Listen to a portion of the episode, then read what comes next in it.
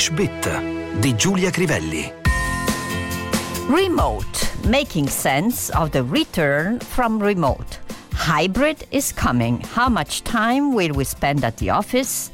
Il tema rilanciato sulla copertina della rivista trimestrale McKinsey Quarterly, quarter è la parola inglese per trimestre, ovvero un quarto di anno, è di estrema attualità anche in Europa e ovviamente in Italia dare un significato al ritorno in presenza. In vista c'è un modello ibrido. Quanto tempo passeremo in ufficio? La prima parola che ci interessa è remote che è sia aggettivo sia sostantivo e ha un significato simile ma non identico a quello italiano.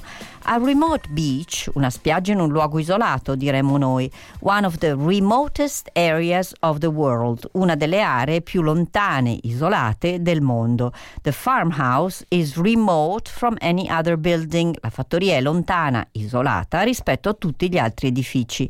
Remote significa anche lontano nel tempo, a remote past, ma anche a remote future. In senso figurato, come facciamo noi, si può dire there is still a remote chance that they will find alive. C'è ancora una remota possibilità che riescano a trovarla viva. I don't have the remotest idea what you're talking about. Non ho la più pallida idea di che cosa tu stia parlando. Remote control è il telecomando. Remotely è l'avverbio. The two incidents were only remotely connected. I due fatti erano collegati solo lontanamente. Attenzione sempre al false friend incident, che non significa incidente d'auto. In inglese in quel caso si usa accident.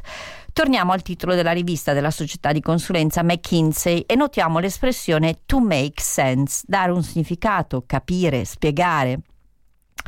I read the new science fiction book. I know you read it too. Did it make any sense to you? Not to me, I assure you. Ho letto quel nuovo libro di fantascienza. So che l'hai letto anche tu. Sei riuscita a capirci qualcosa? Io niente, ti assicuro. Il verbo to make, irregolare, to make, made, made, si presta a formare molti phrasal verbs e idioms. He made as if to speak. Fece per parlare, diciamo in italiano. He never really made it as an actor. Non ebbe mai davvero successo come attore. This movie will make or break him as a director. Contrariamente a quanto si potrebbe pensare, non è proprio l'equivalente del nostro o la va o la spacca.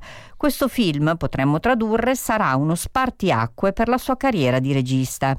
I could hear her voice, but could not make out what exactly she was saying. Potevo sentire la sua voce, ma non riuscivo a capire il senso di quello che stava dicendo.